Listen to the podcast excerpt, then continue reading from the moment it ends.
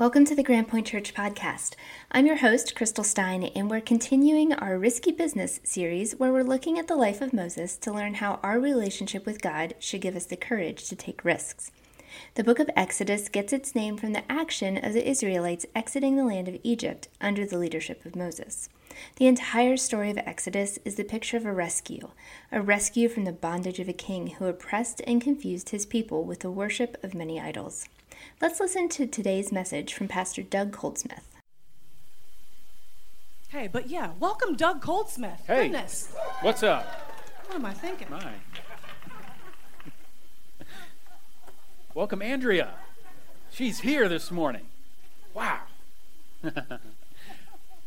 Love you guys. Thank you so much for having me here today. My name's Doug. Uh, been here before. Maybe uh, you, this is your first time experiencing me. I'm sorry. Um, please come back. No, uh, I, I primarily work out of the Chambersburg campus. I'm the discipleship director there, and I help out with Circles Ministry and Connections team there, uh, Celebrate Recovery, and some other things. So I'm excited to be here today. Exhausted, but excited. Um, because uh, I think God has something for all of us here today, including myself. Including myself. That worship time, I don't know about you, but I needed that. I needed that. Um, and if, if you were there Friday night as well for the worship night, you know, uh, man, I needed that too. And sometimes we don't even realize how much we need to worship because worship really just sets our whole refocus and gives us a perspective that we need in our lives. No matter what we're going through, when we can be free to worship God, it's an incredible thing. So I needed that this morning. Maybe you did too. Um, to start off with today, I just want to share from some stories with you. I mean, this one was pretty traumatic as a father, but um, how many of you know babies are gross? Okay? They can be. Absolutely. I, I know that for sure. I mean, there's probably a reason why we can't remember our life in the womb and being born. Like, that is that is gross. And all the dads in the house are saying, Amen. Like, uh-uh, we're not we're not going there. Uh, and then as a baby, there's this random spit up. I'm sorry for getting graphic with you this morning, but there's vomit there's poop. I mean, how? How do you get poop all the way up your back? I, I think we've all experienced that. Like, it's a mystery. It's crazy.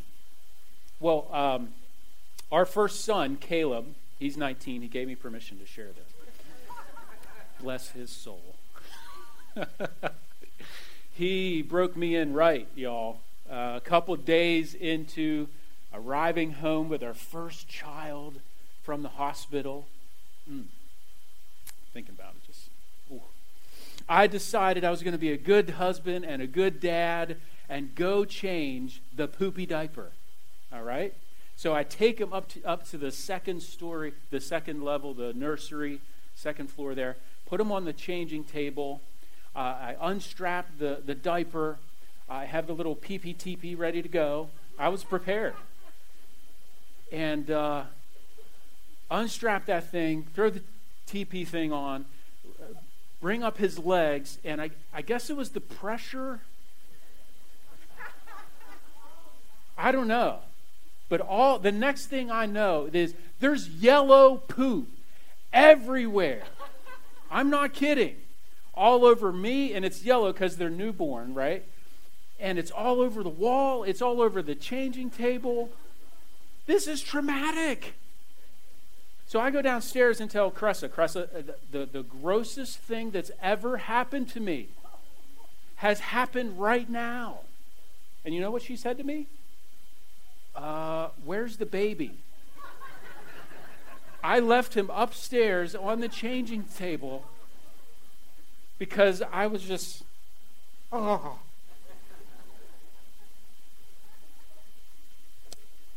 Wow. I'm convinced, guys, that as a first time parent, there is no way you can be ready for that let alone anything that you're going to encounter as a parent. You can read the books, people can give you the advice, but until you experience yellow poop everywhere, you're not ready. You're not ready. Any, anybody parents out there, you know what I'm talking about. You're not ready. You're not ready.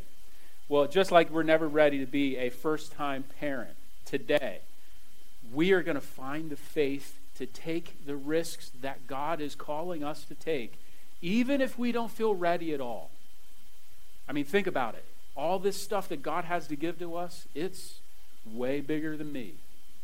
And I'm not ready for it. But that's okay. God's calling us to take that risk. We've been studying from the life of Moses in this series called Risky Business. Yes, I love this series. This whole thing has really come together from the life of Moses. There is so much risk in, in the story of Moses. I don't know if you realize this or not, but Moses' mom putting Moses in the Nile River, a little boat, basket boat that they made. That's risky. That's risky, y'all. There's crocs in there. okay? Pharaoh's daughter taking in Moses, this baby she never even knew before. Where's he coming from? I don't even know. What kind of poop is he going to have? I don't know. it's risky, y'all. It is risky. How about um, Moses as he grows up? We talked a little bit about this last week. Taking things into his own hands and killing an Egyptian. That's risky. That is risky business right there. Or think of it this way from God's perspective, even. God chose a flawed and hot tempered guy like Moses to lead his people. That's risky on God's part. Are you with me? That is risky business going on. Will Moses be able to deliver, or is he going to cave and try to take things into his own hands like he did when he messed things up by killing that Egyptian? Will Moses be able to take this incredible, monumental risk of going back to Egypt, the place he was running from, to be able to deliver God's people. How does God get a guy like Moses anyway in a position where to, to, to take this monumental task of liberating a nation of slaves? How does God do that? That's an incredible process. D.L. Moody gives us a clue. Here's how it happened. He says this Moses spent 40 years 40 years thinking that he was a somebody. Okay? 40 years learning that he was a nobody. And 40 years discovering what God can do with a nobody. That's a, a quick summary of Moses' life. There are 40 year segments. It's a humbling process. Moses had to learn humility and God dependence, not self dependence. Those first 40 years, he was in an Egyptian palace. He was a prince of Egypt.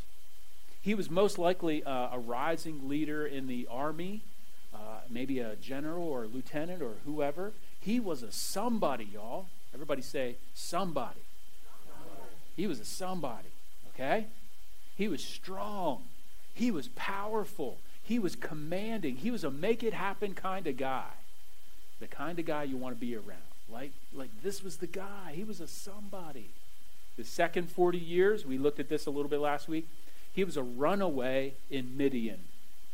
He was uh, a shepherd caring for sheep. How do you go from Prince of Egypt to shepherd?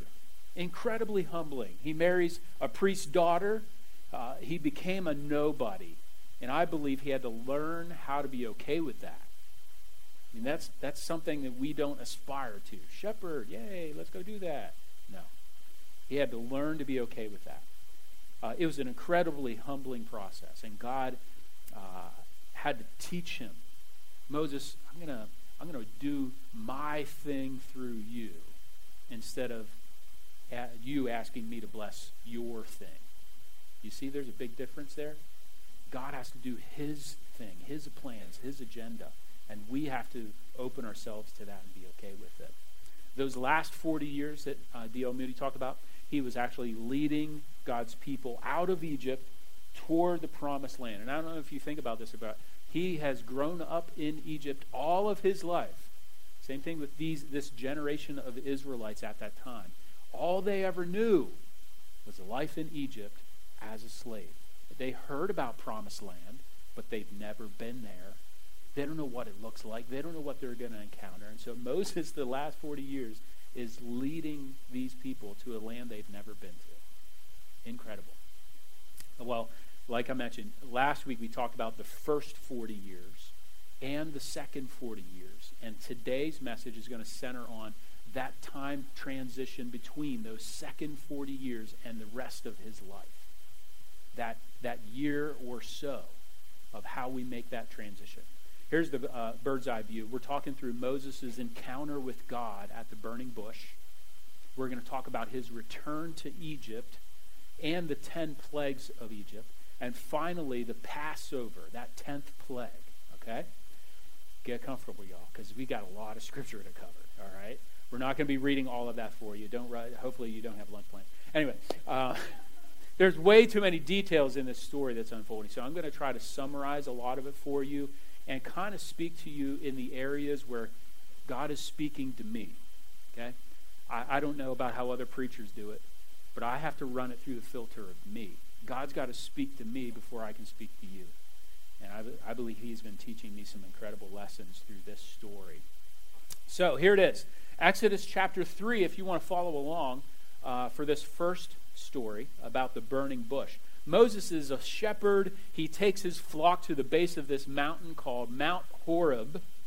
Later uh, in the story, in those 40, last 40 years, Moses leads him, his people back to this mountain. It's later called Mount Sinai.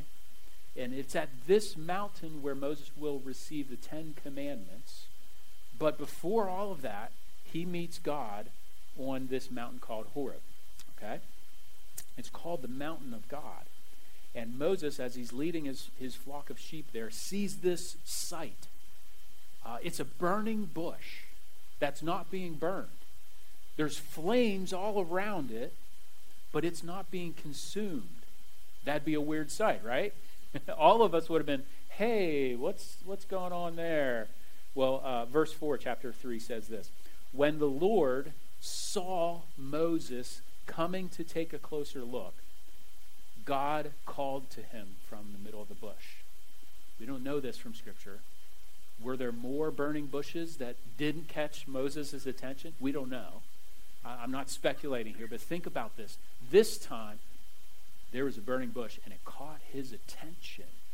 He actually noticed it, and he went over to see it, as we would have done. It caught his attention. Now, I just want to push pause here, and I want to challenge, challenge you to think about this. What might God have to do to get your attention? Right? What might he have to do? Burning bush? Maybe. Probably not in our day. But God might use something else to catch your attention.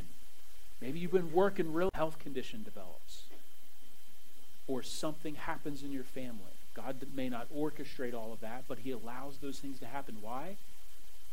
Maybe sometimes to get our attention. Maybe sometimes to get us to slow down. Right? Are you with me? He might use all kinds of things to get your attention. What's he using in your life to get your attention? And let me ask you this. When was the last time that you had a genuine encounter with God? Like you you felt his presence. You knew he was there. You knew he was speaking to you. How did you respond?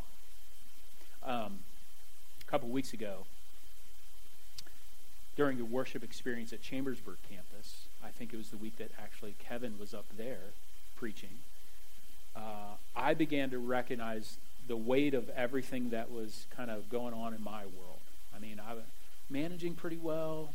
Uh, I like to call it, you have a lot on your plate, Doug. No, I have several plates going on right now. It's just the way it is. But I felt the weight of that. Okay? Call it anxiety, call it whatever. I felt it. And here we are. We're in a worship experience. I'm in the front row, and here it is. It literally felt like a, a weighted vest kind of being put on. You guys, some of you know what I'm talking about, especially anxiety issues and all of that. I, I just felt it. Okay? I think God used this feeling to get my attention. Are you listening, Doug? You got a lot of stuff going on. But you need to feel this. And I did. I, I, sensed that God was kind of nudging me. Hey, uh, during the worship set, you need to go forward. What do I do? How do I respond? I resisted. I was like, ah, I'm good. I got this. Well, worship set over. Kevin was preaching the whole time. It was building, it was becoming heavier. I didn't want that. So the closing song came on, and I caved, and I went forward, tears streaming, just let it all go. Okay? God met me there in the row, like I, I, when I was standing. But he also met me when I took that step forward in a way that I can't describe it for you. It's, there's nothing special about going forward, but there was something about God telling me to do it and me taking that step. Well, I'm here to tell you that was two weeks ago. God didn't take away all my stress. Come on, God, what's the deal? But He showed me that He was with me. And He showed me that He was going to carry this for me. I got to tell you, and I'll share a little bit later, it got more intense. I don't know how to explain it to you. I thought I could uh, only could handle so much two weeks ago, and God added more. Maybe it was in that moment where God needed to remind me that He's with me no matter what comes. Okay? Think about that. It, it, it's, a, it's a risky thing, isn't it? God calls you to step out and do something that you might, you may or may not be comfortable with. But as you step out, He teaches us stuff that He can't teach us otherwise. I got to tell you, this is why we do worship experiences. This is, this is the reason. Friday night and, and Sunday mornings, we long to create environments where every person can encounter God. It's not about a concert, it's not about a performance. We genuinely want you to hear from God and experience Him, what He wants to say to you. I've, uh, but hopefully, that is not the only place where you experience God. Okay? When you come to worship experiences, that's hopefully not the only place where it happens. I experience God when I'm driving in a car. and there's times where I'm crying and it's like, I got to pull over. Like, this is not safe. There's times where I experience God at the beach. Amen? I'm on the beach. I Wish I could do that right now. Anyway. Uh, in the mountains, in my office. Man, there are times where I'm just in my office doing my thing and boom, I got to close the door because it's me and God in that moment. It's incredible. There are times where I experience God in, in the middle of the night when I can't sleep. Had a couple of those lately. But that's the cool thing. We want you to experience God here, of course, but we hope that that's not the only place. You can experience Him everywhere. Well, coming back to the story of Moses, God speaks to Moses at this burning bush. He speaks to him there. He gives him the instructions to go back to Egypt. Tell Pharaoh to let my people go. And I want you to think about this context. God asks a runaway fugitive, second career shepherd, and a hot tempered, take matters into his own hands kind of guy to confront the only major world power leader of that time, the, the, Pharaoh of Egypt. And to his own people, the Egyptian people, he was considered a god. That's what's going on here. Shepherd confronting a god. How does that happen? how, do, how does God use this guy to get all of his people free? These same people that built this Pharaoh's empire with their own hands. And God is saying, Go and confront this guy and get him to let my people go. And then he reminds Moses, by the way, it's not going to happen. His heart is going to become so hardened. Uh, my people are not going to be let go. Um, how do you think Moses responded to this?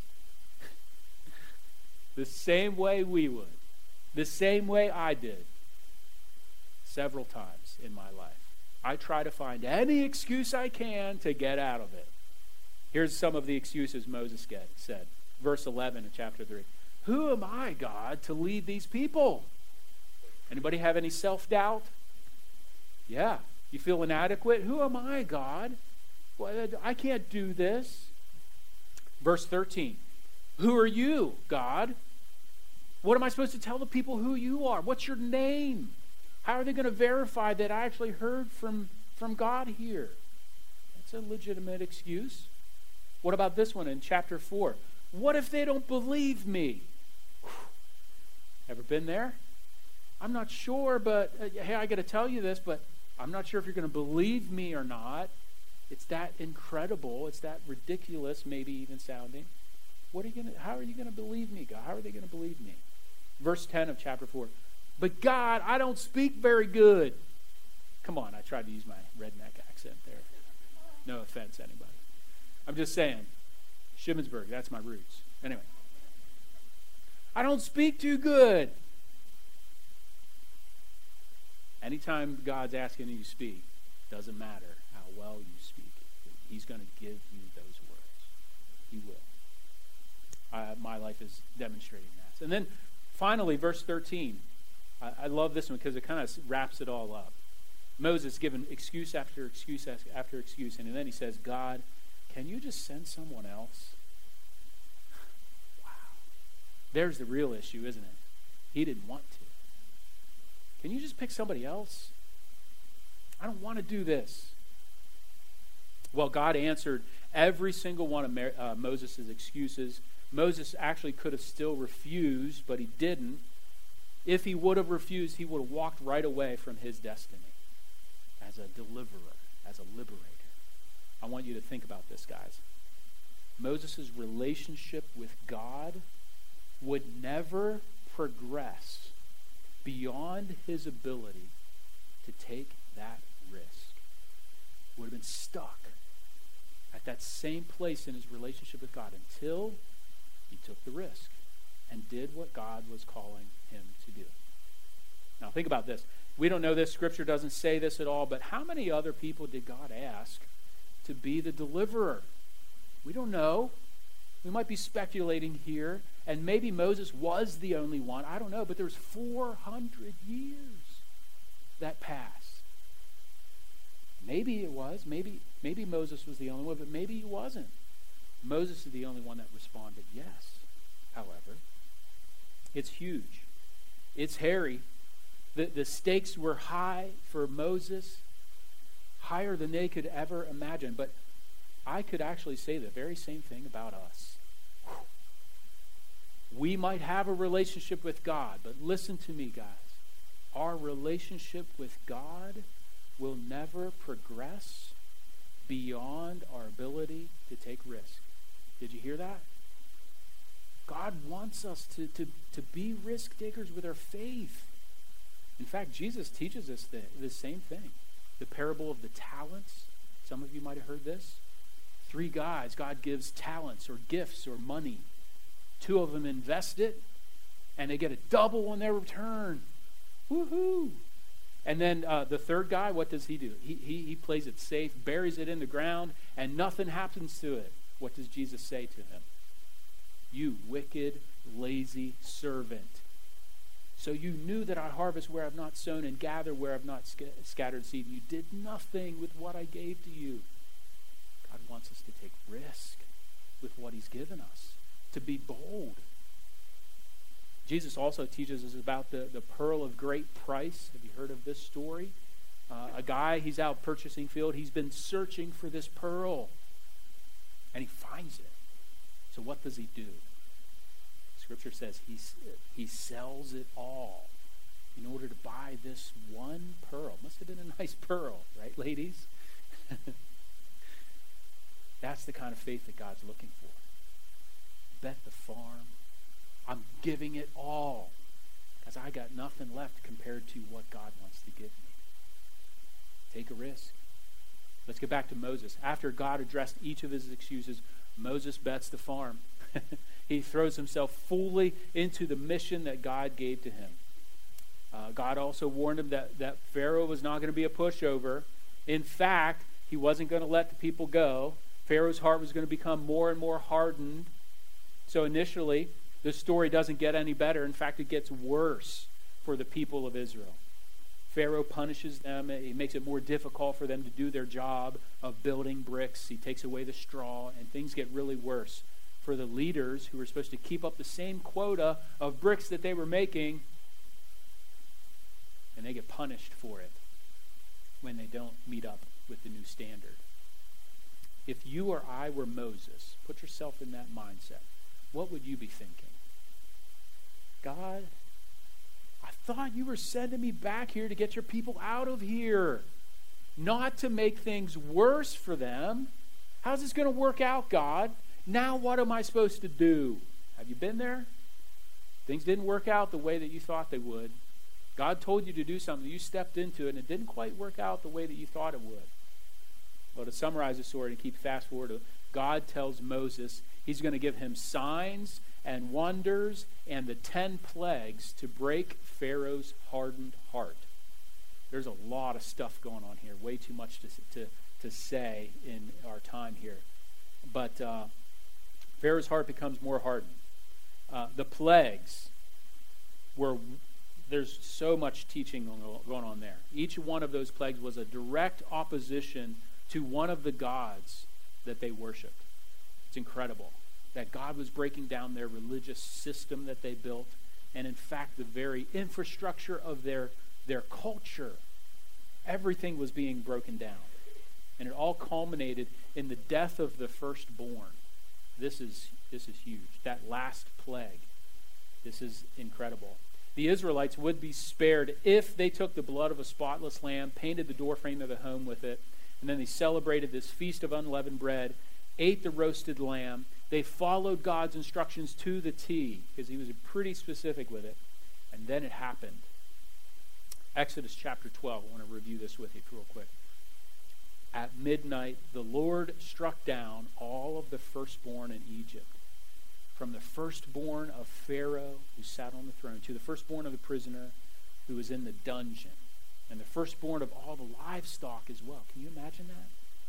Pharaoh and all of his officials and all the Egyptians got up during the night, and there was a loud wailing in Egypt. Listen to this. For there was not a house without someone dead. If You can imagine being there. This is a scene from a horror movie.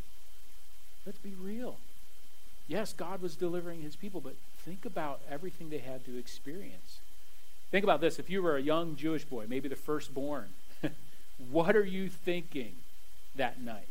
You heard the story of what God was going to do. You saw dad paint the, the doorpost with the lamb's blood. You go to bed that night. Are you sleeping? Nope. And then the wailing happens.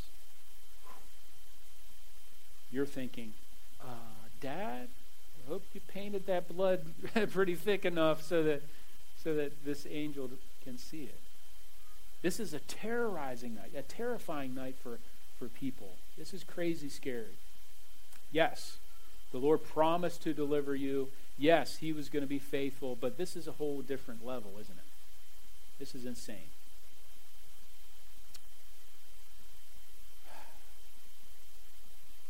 This, I feel like this is, uh, this is huge for Moses. Think about being in his position at this point. Was it Moses versus Pharaoh? No. If Moses was equipped with Donald Trump negotiating power, could he have changed Pharaoh's heart? No. Not happening.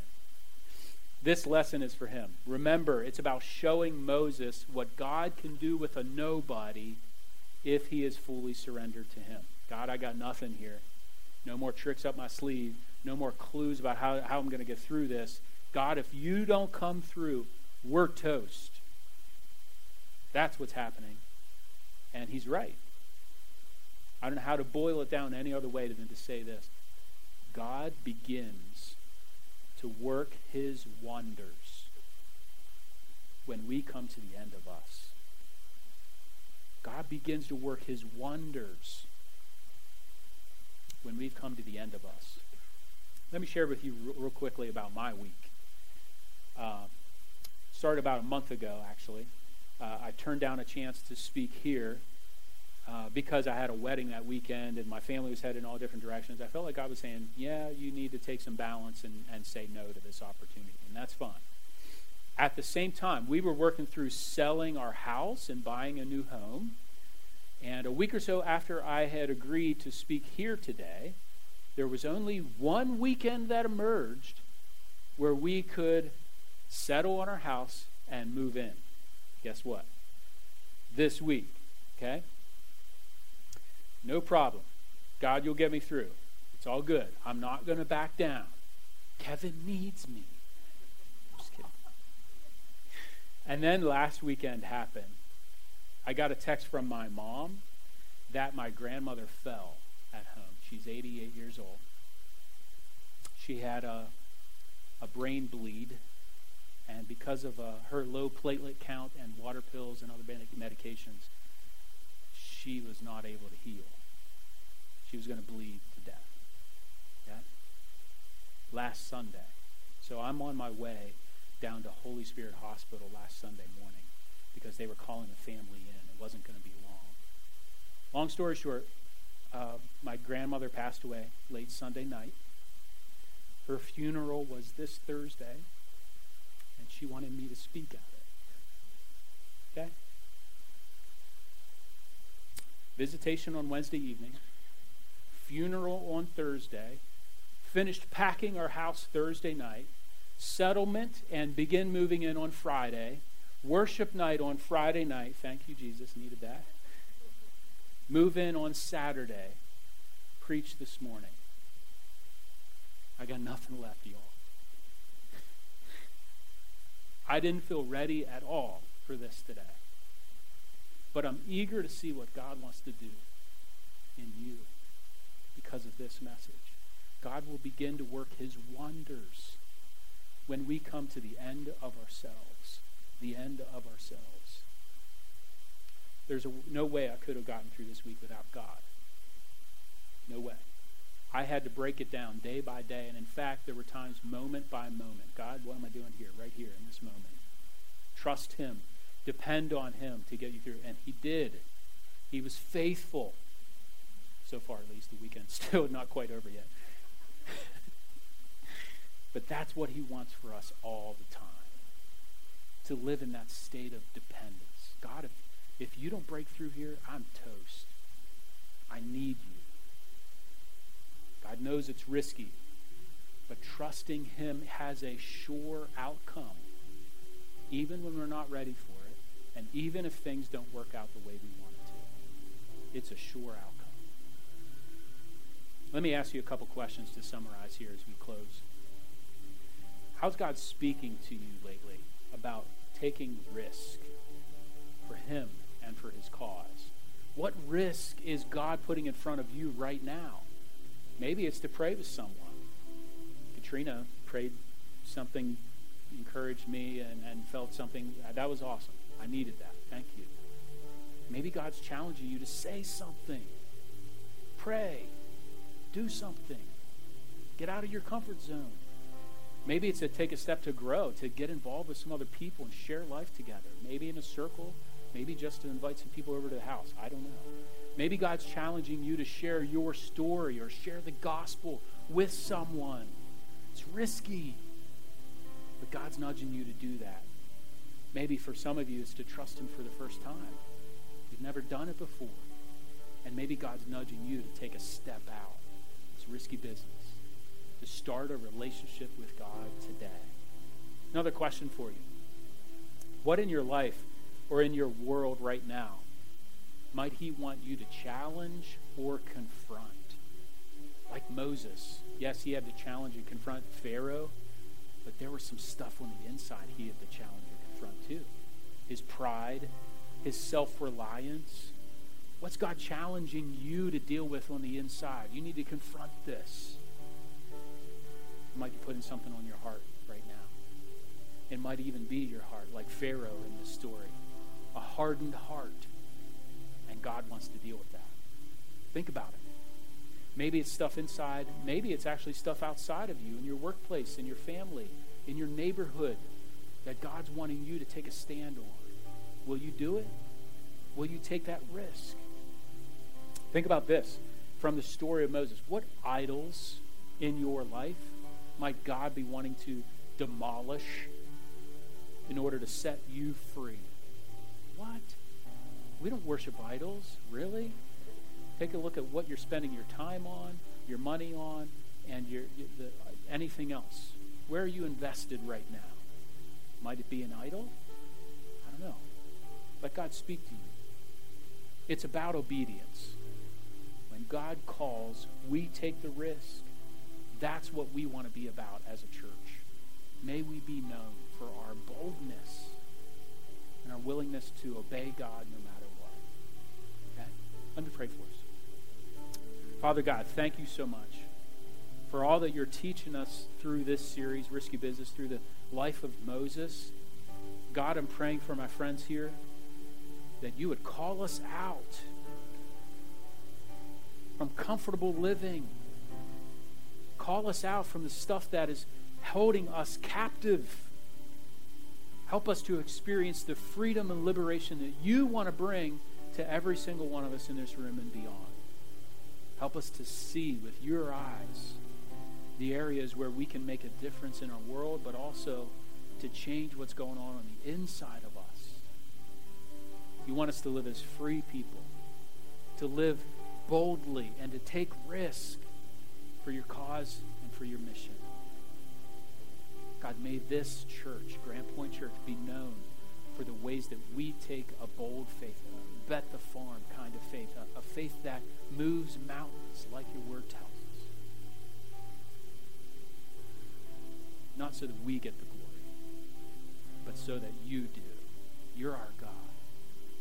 And we thank you for working in our lives, for showing us what we need to do, giving us the courage to take that step. Jesus' name we pray. Amen.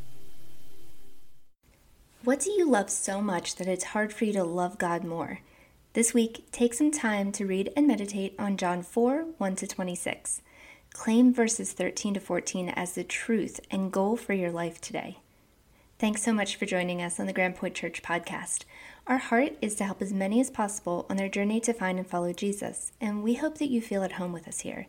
Until next time, connect with us on Instagram or Facebook at Grand Point Church. Leave a review, share this podcast with a friend, or reach out to us. We'd love to hear from you and know how we can pray for you and encourage you.